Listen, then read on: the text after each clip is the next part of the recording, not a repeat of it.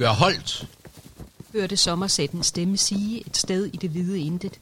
Han så op, pludselig på vagt. Bueskytter, læg an og skyd!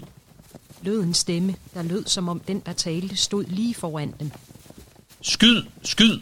Og læg an og skyd! Og læg an og skyd! Sommersæt så op i den hvide luft og så intet, selvom han kunne høre pilene komme. Det var det mest gruopvækkende øjeblik i hans liv.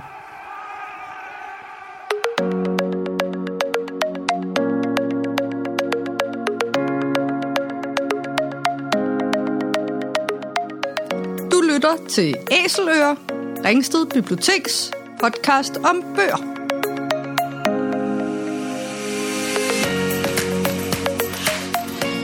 Hej, jeg hedder Morten. Jeg har besøg af mine kolleger. Jeg hedder Palle. Og jeg hedder Sanne. Velkommen til jer, og velkommen til dig, der lytter. Det, du hørte i indledningen, var en smagsprøve fra Kon Indguldens bøger om rosekrigene i det 15. århundrede. I dag skal det nemlig handle om historiske romaner. Sanne og Palle har hver taget tre bøger med. Hvad har du taget med, Palle? Ja, min første bog, det er 1900 Morgenrød af Gunnar Staalesen. Det er en roman, der foregår i Bergen. Øh, som titlen siger, så starter den i 1900, og så følger den faktisk øh, hele det århundrede op til 1999 i den trilogi, han har lavet. Og hvem er hovedpersonen? Nu skal du ikke afsløre, hvad bogen handler om, men du kan jo godt løfte sløret lidt for, hvad hovedpersonen er for en karakter. Ja, altså her der øh, har Gunnar Stålesen jo valgt at sige, så jeg vil så citere ham, fordi man kan ikke øh, gøre noget bedre end citere en forfatter. Det er dem, der kan det med ord. Hovedpersonen er selve tiden, kan man sige, fordi fortællingen følger almindelige menneskers livsforløb fra vugge til grav, og dermed skaber det sammenhængende billede af en epoke. Med det mener han, at han har så mange forskellige hovedpersoner, så det giver det her rigtig flotte tidsbillede af, af Bergen i en forholdsvis spændende tid, hvor der bliver bygget både jernbane og, og små øh, togbaner, og altså det hele bliver beskrevet, og det er fra både øh, de lidt rigere folk i Bergen, og så hovedsageligt i den her 1900 morgenrød er det faktisk fra de lidt fattigere kår, man hører om, hvordan livet er. Nu siger du, at det er tiden, der er hovedpersonen, men er der ellers nogle karakterer? Følger man familie, eller, eller hvordan, hvordan bliver handlingen båret igennem? Jamen, i bund og grund, så øh, bliver den båret igennem af et plot, kan vi sige. I 1900, der øh, er der en stakkels konsul, der må lade livet. Øh, der sker et mor øh, nytårsnat øh, efter festivitassen, og øh, det er så det her plot, man følger, og i løbet af hele bogen, så følger man jo selvfølgelig de her mange forskellige mennesker. Øh, der er blandt andet en, øh, vi kan kalde hende øh, måske med datidens ord, en frille, som er en af hovedpersonerne, som øh, har rigtig godt øh, tag i byens mænd. Øh, I dag vil jo bare kalde hende en naturlig kvinde, men i 1900 var hun jo lidt skæv i samfundet. Det, der så øh, sker i bogen, det er, at øh, man jo følger nogle slægter, og på et tidspunkt, der stifter man bekendtskab med en øh, slægt, som hedder Veum. Og hvis der er nogen, der har læst Gunnar Stålesens øh, kriminalromaner, så lægger man jo mærke til, at øh, slægtsnavnet er rigtig, rigtig kendt. Øh, Vark Veum, som er hans hovedperson i kriminalromanerne, kommer nemlig også på et eller andet tidspunkt så, og det er jo altså ikke i den første bog, Nej, at der... vi møder ham, kan vi så afsløre. Det er så, korrekt. Men, øh, men hvordan, hvor langt fortsætter de her bøger op i, i historien?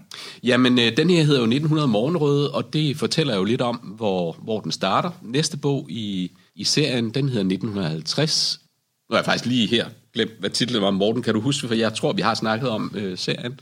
Ja, den hedder 1950 High Noon. Det var High Noon, og, ja. Og det kan jeg huske, fordi der er jo en uh, kendt western, der hedder det samme High Noon. Ja, og det, der vil jeg sige, jeg tror ikke, der er ret meget western-agtigt i den, hvis det er det, som man forventer. Så lad være med at sætte næsen op efter det. Men den slutter så i 1999, øh, og den hedder så Aftensang, da det jo er til sidst i trilogien. Jeg tør godt komme med en enkelt spoiler. Mordet bliver opklaret. Det er jo dejligt, at, at det så ender godt, i hvert fald omkring morgåden der. Ja, det er, det, det er jeg rigtig glad for, fordi øh, jeg vil ikke have kunne klaret, at øh, den uopklarede mor. Med et uopklaret mor. Nej, Nej. Det, mit hjerte vil ikke kunne holde til det. Så øh, er det jo sådan, at en af dine bøger, Sande, foregår jo faktisk i den samme periode i starten af 1900-tallet. Ja, den øh, foregår i øh, primært i 1903, men den breder sig over øh, en længere periode. Den hedder Arthur og George og er skrevet af Julian Barnes. Og øh, George i titlen, det er en øh, ung øh, indisk mand, eller hans far er inder, hans mor er skotte. Han vokser op på landet i en præstegård, hvor faren er præst i et lille engelsk landsbysamfund. Øh, og der stikker den her indiske familie jo noget ud i forhold til, øh, til, til resten af, af samfundet. Så da man i 1903 skal finde en øh, søndebuk øh, i forhold til en række skamferinger af kvæg og drab på får, og der er foregået i, øh, i området igennem længere tid, der er øh, George den, man får øje på og anklager for det, og han bliver også dømt. Arthur i titlen, det er Arthur Conan Doyle, som jo er kendt fra øh, som, som far til Sherlock Holmes-historierne. Øh, og han går faktisk ind i den her sag og prøver at få George frikendt, fordi han mener, der er sket et justitsmord. Det er en roman, der er baseret på virkelige begivenheder. Arthur Conan Doyle havde i virkeligheden en idé om, at hvis man brugte Sherlock Holmes metoder, så ville man nå frem til et øh, korrekt resultat.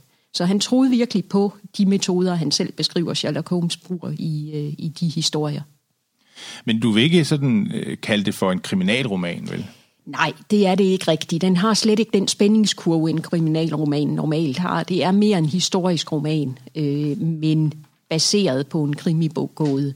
Øh, måske lidt ligesom Bergen-trilogien i virkeligheden, at krimigåden er bare en undskyldning for at, at beskrive en periode og beskrive nogle mennesker. Så den ligesom er af Bergen-trilogien, så, er det, så giver den også en beskrivelse af, af en, en periode, men også af et geografisk område. Ja, det gør den. Det, det, det er meget historien om den her unge mand, George, der, der vokser op på et sted, hvor han er en fremmed fugl. Han, er, øh, øh han ser anderledes ud. Hans familie opfører sig anderledes. Øh, både på grund af den indiske baggrund, men også på grund af, af at det er præstefamilien. Så der er også nogle ting der. Øh, så, så det er meget beskrivelsen af, hvad, hvad er det, der sker, når man sætter sådan en mand ned et sted, hvor det er en meget anderledes familie i forhold til det omgivende samfund. Og så det der med, at vi jo møder Arthur Conan Doyle i bogen. Ja. Hvor, hvor, hvordan, øh, hvordan synes du, det sådan passer i forhold til, til ham som forfatter af de her kriminale øh, historier med, med Sherlock Holmes?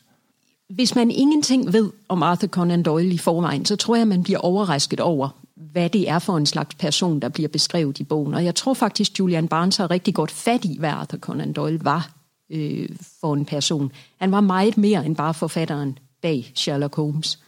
Øh, han, havde, øh, han skrev også andre, andre romaner. Han skrev øh, noget, der i datiden var science fiction. Han skrev øh, øh, det, vi i dag ville kalde fantasy-romaner. Øh, han øh, var meget interesseret i spiritisme. Han troede på åndeverdenen, øh, og han troede på, at man kunne få kontakt til åndeverdenen.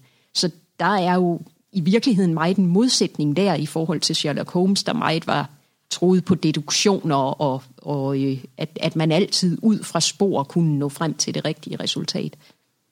Ja, fordi han er jo meget sådan en naturvidenskabsmand, ja. Sherlock Holmes. Ja. Ikke? Hvad, med, hvad med vores forfatter, Julian Barnes? Hvad er han for en? Hvad har han ellers skrevet? Han har skrevet rigtig meget, øh, og, og i mange forskellige genrer. Han har skrevet nogle enkelte historiske romaner, men han skriver også samtidsromaner. Øh, romaner. han skriver essays, han skriver noveller, han er... Øh, ganske produktiv og på mange forskellige områder. Og så er han efter min mening den aller, aller største nulevende engelske forfatter. Det bliver simpelthen for mig ikke bedre end Julian Barnes. Han skriver som en, som en engel, og hvordan de har undgået at give ham Nobelprisen, det fatter jeg ikke. Det må jeg nok sige. Det er, øh, det er altså jeg bliver helt interesseret i at læse ham bare for at, at få den der oplevelse af en, af en stor forfatter, der behersker sproget, og det samtidig kan det fortælle en god historie. Ja. En, en, en historie, der også har, har en, en historisk relevans. Fra Arthur Conan Doyle, kunne jeg jo næsten sige, så kan vi jo fortsætte i krimisporet lidt endnu, fordi den næste af dine bøger, Palle, er jo også en kriminalhistorie. Ja, det er det. Den øh, foregår så til gengæld i Berlin, en øh, rigtig spændende historisk ramme, og skrevet af Volker Kutscher, øh, og den hedder Den Våde Fisk. Den Våde Fisk er en rigtig hyggelig og spændende og lidt øh, dunkel beskrivelse af Berlin i en tid, hvor jamen det, der var spændende, det var jo, øh, nu nævnte jeg på et tidspunkt i forhold til øh, 1900 Morgenrød, at der var en frille, men jeg vil sige, her der foregår det noget mere omfangsrigt. Der er masser af natklubber, og der bliver drukket tæt, og der bliver måske også øh, brugt lidt øh, ting sådan på heroinbasis og den slags i det miljø, hvor hovedpersonen en Ret optræder.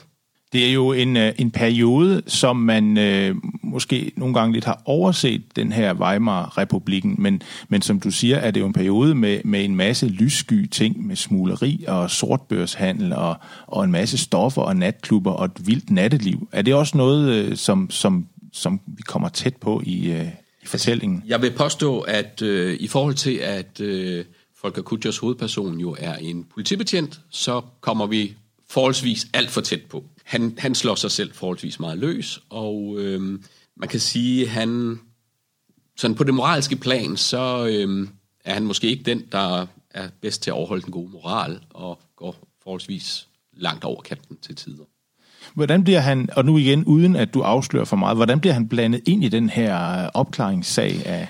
Ja, se, det er jo det, der er øh, lidt anderledes, fordi han er faktisk, øh, apropos hans øh, moral, så er han ansat i sædlighedspolitiet og øh, skal prøve at få styr på det her pornografiske medie, der findes, øh, filmen og de faste billeder. Og det går jo til tider meget godt, men øh, han har tidligere, hvor han var før, øh, han er nemlig kommet til Berlin, fordi han var kommet til at øh, slå en mistænkt ihjel, sådan, hvor det ikke var sådan måske på den helt rigtige måde, så han er måske lidt i unåde kommet til Berlin, Øh, og det er der ikke rigtig nogen, der ved noget om, fordi hans far er også øh, politibetjent på lidt højere niveau, så der er jo lavet en lille aftale, men øh, han øh, starter i sædlighedsafdelingen, og øh, han finder et pensionat, hvor han kan bo og den slags. Så øh, på et tidspunkt, så øh, er der en russer, der bryder ind i hans øh, værelse øh, og leder efter noget i hans klædeskab. Det går sådan lidt over stok og sten, og han er lige pludselig væk igen, den russer, men han får jo et fint øh, blik på ham, så han kan genkende ham på et andet tidspunkt. Og øh, på et tidspunkt, hvor han er på besøg i øh, ligehuset, øh, fordi han desværre har øh, oplevet en af de her ting, der også skete i mellemkrigstiden. Der var øh, en 1. maj demonstration, der gik lidt over gevind, hvor øh, politiet desværre fik ramt nogle civile, og øh, han bliver så blandet ind i den del af det, selvom det her ikke har så meget med sædelighedspolitiet at gøre. Men øh, på på øh, ligehuset ser han øh, en øh, person, som får forrang, fordi øh, dem højere op i politiet vil hellere have, at der bliver lavet obduktion her. Det er mindre øh, politisk fint følgende, at øh, en, der er blevet samlet op af Landværkanalen, at den sag skal løses. Øh, så ser han på øh, det fine bord, at der ligger altså lige præcis den russer her.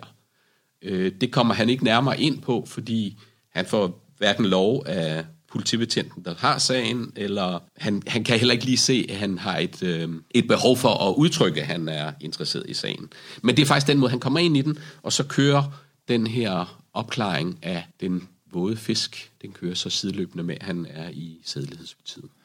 Så han kommer sådan lidt ind fra siden i den her opklaring, i en øh, i hvad skal man sige, i embedets medfør jo, så så, øh, så, så, så er det jo det blik vi har, at, at det er jo det er jo etaten, der ja, ligesom. Øh... men jeg vil så sige, at han har selv nogle øh, små øh, ting indimellem, der gør, at øh, han får noget ud af det på det personlige plan også. Ja. Det vil jeg så også lade være op til en læser om selv. Ja, det skal vi ikke det, det afsløre her. Men jeg kan godt tænke mig lige at spørge her til sidst, Palle, hvad, hvad ligger der i den der titel, Den våde fisk? Jamen det er lige præcis, øh, at øh, man har fisket den her stakkels russer, som så også var blevet tortureret, og faktisk øh, har begået selvmord med, med heroin, øh, for at ikke at blive tortureret yderligere. Øh, det er ham, der giver bogen sit navn. Nu har vi jo øh, vi har startet med at tale om øh, om Bergen-trilogien, og vi har vi har været i, i England også, og vi har været i Berlin. Og, og temaet er jo historiske romaner, så jeg kunne godt tænke mig at spørge jer, hvad, hvad er det egentlig, der kendetegner en historisk roman? Jamen for mig er en øh, historisk roman en øh, bog, hvor der er bygget en spændende fortælling op i en måske ikke helt nøjagtig historisk ramme, men hvor det i hvert fald er så tæt på historien, som det har været muligt for forfatteren. Ja, altså hvor, hvor det ikke er historien, der er vigtig, men den skal være så tæt på sandheden som muligt. Så, så der, må godt, der må godt digtes lidt, men man holder sig sådan lidt inden for den historiske ramme, så der, så der skal også lidt research til. Der skal rigtig, rigtig meget research til, og det har både Gunnar Stålesen øh, været rigtig god til, og Folker Kutscher har også. Folker Kutscher har fået meget ros for, for hans øh, research, efter han kom med de her bøger. En serie, som skulle blive på seks, men hvor der pt. kun er oversat fire til dansk. Sand, hvad vil du sige en, en historisk roman? Hvad, hvad kendetegner sådan et værk? Men jeg tror, at jeg er nok er en lidt uenig med Palle i, hvad en historisk roman er. Fordi selvfølgelig en historisk roman, det ligger i ordet roman, der er noget, der er opdigtet. Så det, den del af det, det, der er vi helt enige. Men for mig, der bliver det kun en historisk roman, hvis den har udgangspunkt i en eller anden historisk begivenhed. Altså, at, at det ikke bare er, at nu tager vi en øh, krimihistorie, eller en kærlighedshistorie, eller en øh, slægtshistorie, og placerer den i 1300-tallet, eller hvad man nu finder på, men at man har udgangspunkt i en historisk begivenhed, der rent faktisk er sket. Øh, jeg tror ikke, der findes nogen officiel definition, så vi må jo bare slås bagefter, Palle. Ja, det gør vi, og det har vi gjort før, så ja. vi gør det igen. Ja. Det er så hyggeligt. Men det er jo også et eller andet med, når man læser en historisk roman, at man rejser tilbage til den tid eller den periode, som, som man kan jo have sine favoritperioder, og så læse bøger om dem, og så på den måde blive godt underholdt. Ja, der vil jeg så sige, at øh, det er sjældent, at det er perioderne, der for mig er interessant. Det er faktisk også den geografiske ramme. Grunden til, at jeg har valgt både Bergen og Berlin ud, det er, fordi jeg synes, det er nogle rigtig hyggelige rejsemål. Og når man så går rundt på de her rejsemål, så kommer man til at tænke på noget fra bøgerne. Øh, eller omvendt, at når man læser bøgerne, kan man huske noget, man har set. Det kan være hvad som helst. Det kan være, når nu jeg har ramt øh, krimigenren med folk og kutscher, så kan det jo være, at hvis man går forbi øh, en politistation, som kunne matche, eller en eller anden af de andre ting, der bliver beskrevet, som så stadigvæk eksisterer i Berlin, og dem er der jo ikke nødvendigvis så mange af. Vi skal til den næste bog, og Sanne, der er vi jo kommet tilbage i tiden. Vi er jo kommet tilbage i, i det gamle Rom, eller deromkring. Ja, mest deromkring. Vi er i år øh, 79 efter Kristus. Øh, og øh, bogen hedder Pompeji, og første kapitel i bogen, nu ved jeg godt, vi må ikke spoile i den her podcast, men når bogen hedder Pompeji, og første kapitel i bogen hedder To dage før udbruddet, så tror jeg godt, de fleste kan gætte, hvad, hvad det er for en historisk begivenhed, vi har, øh, vi har fat i her. Det er Robert Harris, der har skrevet den, og hans hovedperson er en ingeniør, der hedder Attilius, som øh, egentlig arbejder ved øh, vandakvedukterne i Rom, øh, altså de her øh, store ingeniørarbejder, hvor man fik vand ført ind til Rom, der jo på det tidspunkt var en af verdens største byer. Øh, han bliver flyttet fra Rom til en by i nærheden af Pompeji, og er helt ny i den stilling, da øh, vandforsyningen lige pludselig svigter. Og han skal prøve at finde ud af, hvad er det, der har gjort, at vandforsyningen svigter. Og så vil jeg ikke afsløre mere. Men man kan jo prøve at gætte sig frem til, hvad det måske har noget at gøre med. Det plejer jo det der med det gamle Rom og deromkring, det plejer at have noget at gøre med, med noget korruption og, og, øh, og nogle senatorer og noget løslevnet og, og dekadence og sådan noget. Er det også noget, øh, vi, vi møder i, øh, i Pompeji? Altså uden at spoile alt for mig, så kan jeg godt sige ja. Det var det korte svar. Det var det helt korte ja. svar, fordi jeg må ikke afsløre for mig. Nej, vi, om, vi skal om ikke afsløre for meget. Og det er faktisk ikke nogen særlig lang bog. Det, det er øh, i modsætning til de bøger, Palle har snakket om indtil nu, og, og den sidste, øh, jeg har med, så er det her ikke en serie. Det er bare en enkelt bog. Robert Harris har skrevet en serie om, øh, om det gamle Rom, hvor Cicero er, er hovedpersonen, øh, og den kan jeg i øvrigt også anbefale. Men det her, det er bare en enkelt bog, og det er en ret kort historie. Den er meget let fortalt, øh, let læst, men, men hvis jeg siger ret meget mere end ja til dit spørgsmål, så afslører jeg også hele handlingen. Ja, og det går ikke. Nej. Men det er måske en meget, en meget god roman at starte på, øh, hvis man skulle læse noget af Robert Harris. Det det, tror jeg, hvis man, hvis man har den historiske interesse for det gamle romerige, øh, og, og man gerne vil i gang, så er det et fint sted at starte, fordi som sagt, den er, den er letlæst. Det er en, det er en øh, øh, fin historie. Øh, den er ikke vanvittigt kompliceret, fordi som sagt, bogen er ikke så lang. Øh, men den er spændende, og, øh, og det, er en, det er en grundlæggende god historie. Den er solgt til mig, kan jeg godt afsløre.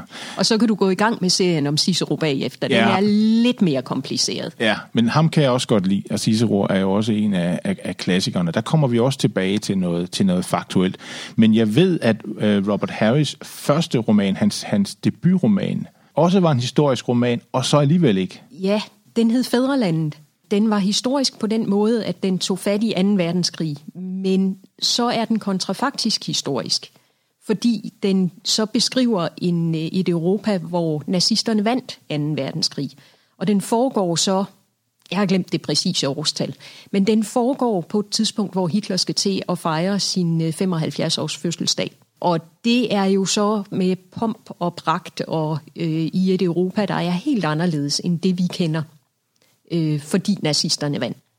Det er jo en lille, en, en lille niche inden for de historiske romaner, det her med det kontrafaktiske. Ja. Øh, Palle, de, de bøger, du havde med, er der, noget, er der noget kontrafaktisk i dem, tænker du? Det kan man ikke rigtig sige. Altså, det, det er jo, da de jo ikke er korrekt historisk, så kan man jo godt sige, at de enkelte personer er en lille smule kontrafaktiske. Men øh, nej, der er ikke noget kontrafaktisk. Nej, han holder sig til eller de holder sig til, til den historiske ramme, og, ja. og begynder ikke at, at lave om på, øh, på historien og, og digte noget ind der, og ligesom stille spørgsmålet, hvad nu hvis for eksempel Tyskland vandt krigen, og Nej, Hitler det, det der fra 75 års jubilæum. Nej. Men det er for mig en vanvittigt interessant genre, øh, kontrafaktisk historie. Så det kan være, at vi lige skal have den gennem der vejen til en podcast senere. Fra Pompeji, så vender vi faktisk tilbage til Berlin, Øh, denne gang så går vi lidt frem i tiden. Vi skal frem til omkring øh, 1930'erne, og det er faktisk, øh, der er faktisk en forbindelse direkte op med den bog, du har med, øh, fordi den fortsætter på en måde der, hvor Robert Harry øh, slap med, med sin første roman, Fæderlandet. Ja, det er i hvert fald, øh, skal vi ikke sige, at vi er, øh, vi fortsætter i Berlin i forhold til Volker Kutscher også, og øh, det er så øh, Philip Kerrs Martsvioler, En øh, meget hyggelig bog, måske knap så historisk øh, korrekt som Folker Kutschers, øh, men til gengæld så er den spækket med kendte personer, den her serie, som Philip Kerr har lavet. For eksempel Gøring i Martsvioler, der er Gøring øh, en af de personer, han møder øh, og har samtaler med osv. Han er øh, privatopdager i den første bog her, fordi øh, han har måttet øh, smutte fra øh, politiet, da han ikke kunne holde øh, udrensningen, der foregik, hvor man øh, prøvede at slippe af med alle politibetjente, både på højt og lavt niveau, som var enten kommunister, eller blev beskyldt for at være kommunister, eller jøder, halvjøder, eller noget så slemt som at være socialdemokrat. Han er en helt anderledes, øh, hvad hedder det, politibetjent, kan jeg jo så ikke sige, når han nu er privatopdager, men han er en helt anden hovedperson end, øh, end Folker Kutschers, giver han ret, fordi øh, Bernhard Gunther, som bliver kaldt Bernie, øh, vil jo også fortælle, at han er en lille bit smule mere nede på jorden.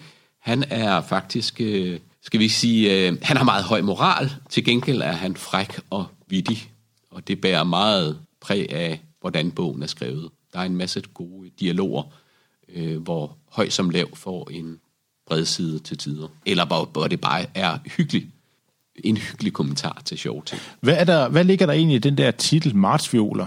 Ja, martsvioler, det, er, det fortæller lidt om uh, den tid, det er i, fordi uh, en uh, martsviol var uh, et medlem af det nationalsocialistiske parti, som uh, red med på den her nazistiske bølge, uh, men faktisk ikke engang nødvendigvis var uh, nationalsocialister, men som så det som opportunt at blive en del af den udvikling, der var i det daværende Tyskland. Så det er en sådan slags populister, der ligesom vejrede en politisk vind, som ja, de så... den måtte de så hoppe på for at være en del af samfundet, og mange af dem kom jo forholdsvis langt, kan man forestille sig, når hele Tyskland blev grebet, grebet af den her stemning. Er den stemning, er det noget, der sådan går igennem bogen, synes du? Altså man kan forestille sig den der politiske øh, omvæltning og, og, og nye, øh, nye vinter, der blæser igennem. Er det, er det sådan et, et tema i bogen? Det er et meget stort tema. Altså, øh, Philip Køge er, han er jo ikke selv tysker, så han har måske kunne, jeg tror faktisk, han er skotte, øh, han har kunne øh, være politisk, og det er han rigtig meget, og der bruger han hans hovedperson som løftestang til, at der altså var tyskere, som ikke var nazister. Og der er Bernie et meget, meget tydeligt eksempel på, at han var det ikke, men han blev lige nødt til at indordne sig, som de fleste tyskere nok. Hvad har han ellers skrevet, ham øh, Philip Kerr?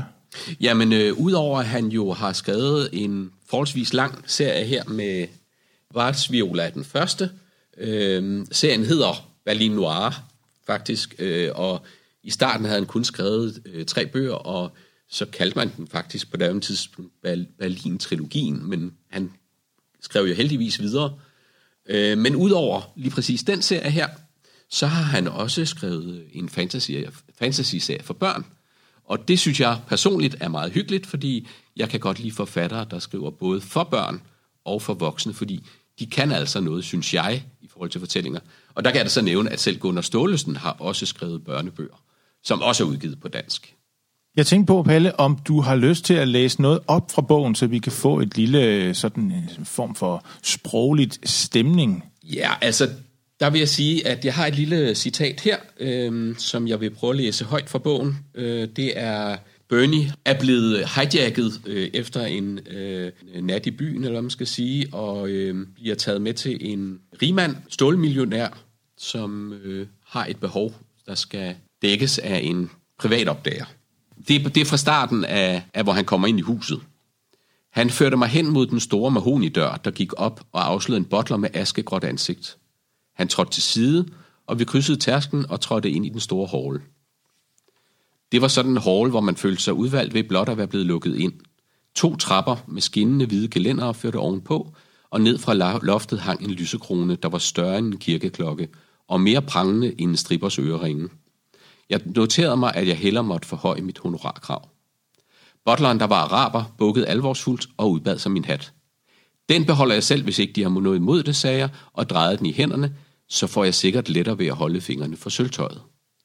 Og han holdt altså fingrene for sølvtøjet. Det er meget kendetegnende for, for den humor, som Bernie har. Og ja, om det så er politidirektøren eller det er Göring, så vil han bruge samme humor.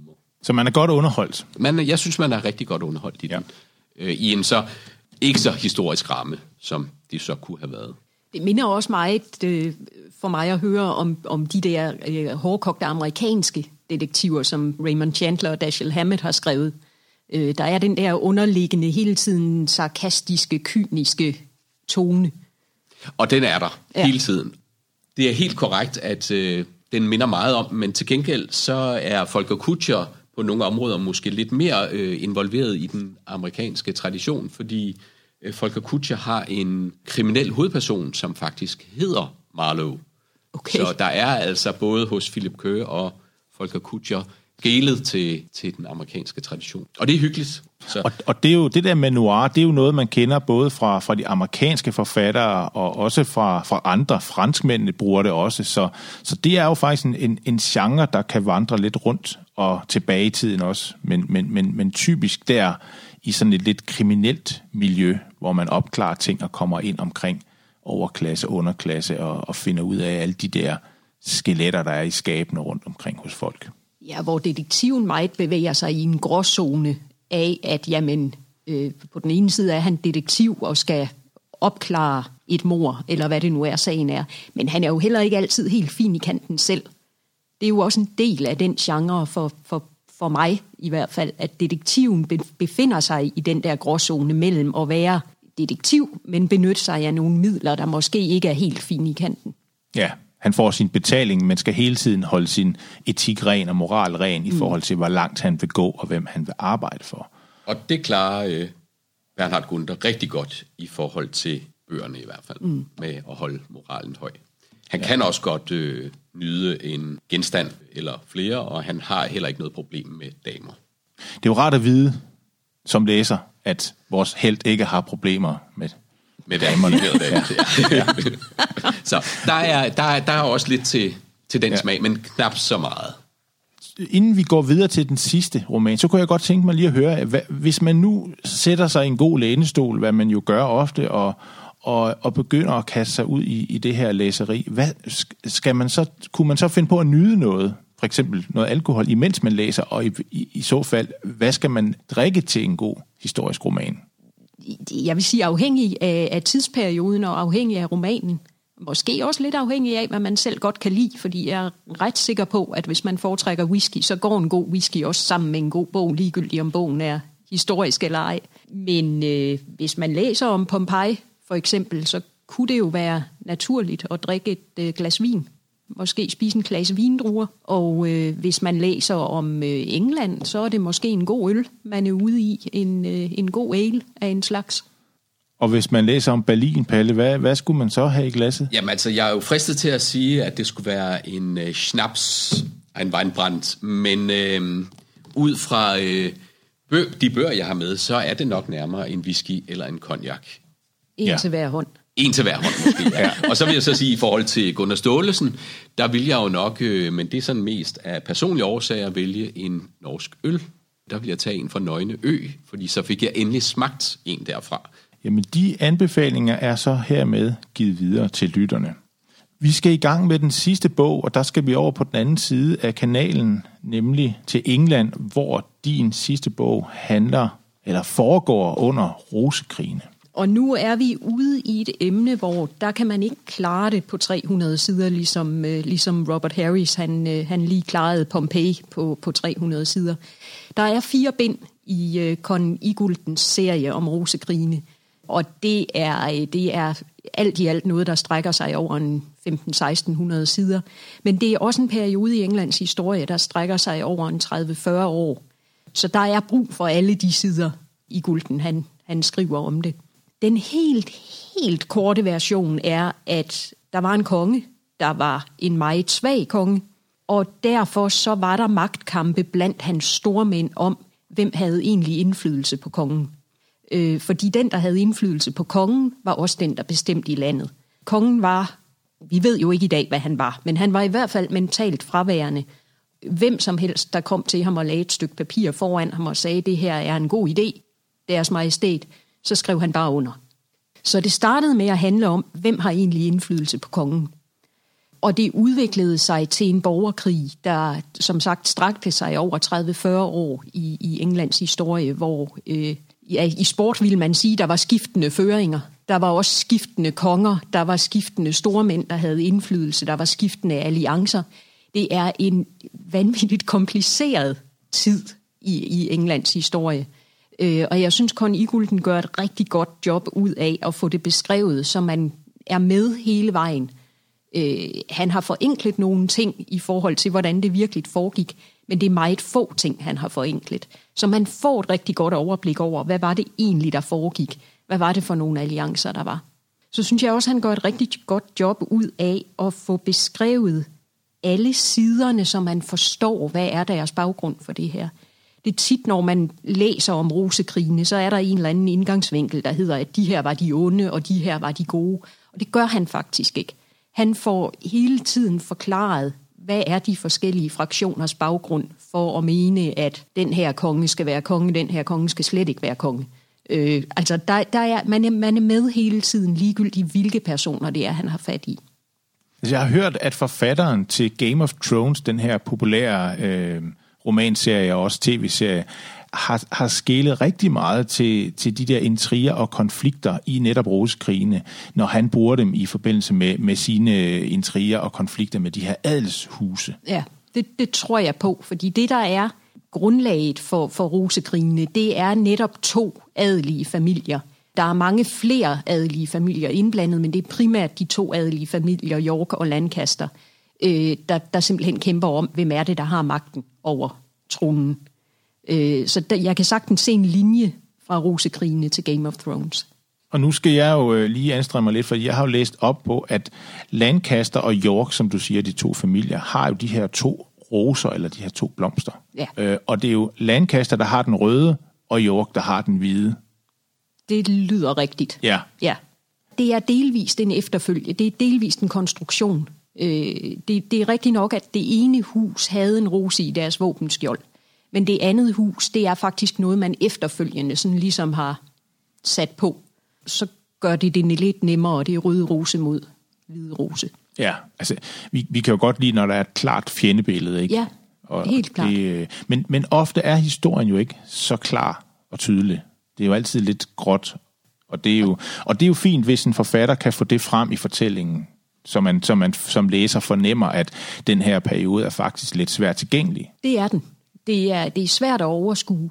Øh, også fordi der er mange familier indblandet, og, og så er der en tilbøjelighed til, øh, og vi kan også lidt se det, hvis man graver tilbage i Danmarks historien, at der har været en mode med navne.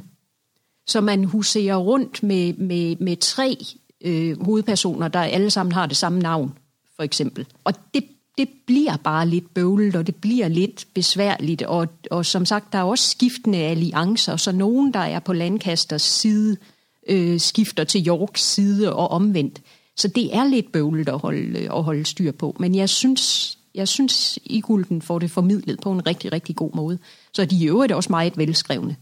Og det er jo ikke, det er jo ikke den eneste serie, han har, han har skrevet, øh, der, har, der har sådan historisk øh, indhold. Nej, han gør det i historiske serier. Han har skrevet en øh, serie om, øh, om øh, Caesar, så der er vi tilbage i det gamle Rom, ligesom Robert Harris også har haft fat i. Og så har han skrevet en serie om, øh, om øh, Genghis Khan og hans efterkommere. Den har jeg så ikke læst, men, øh, men jeg tænker, den skal jeg, den skal jeg have fat i på et tidspunkt, for jeg synes, han skriver godt.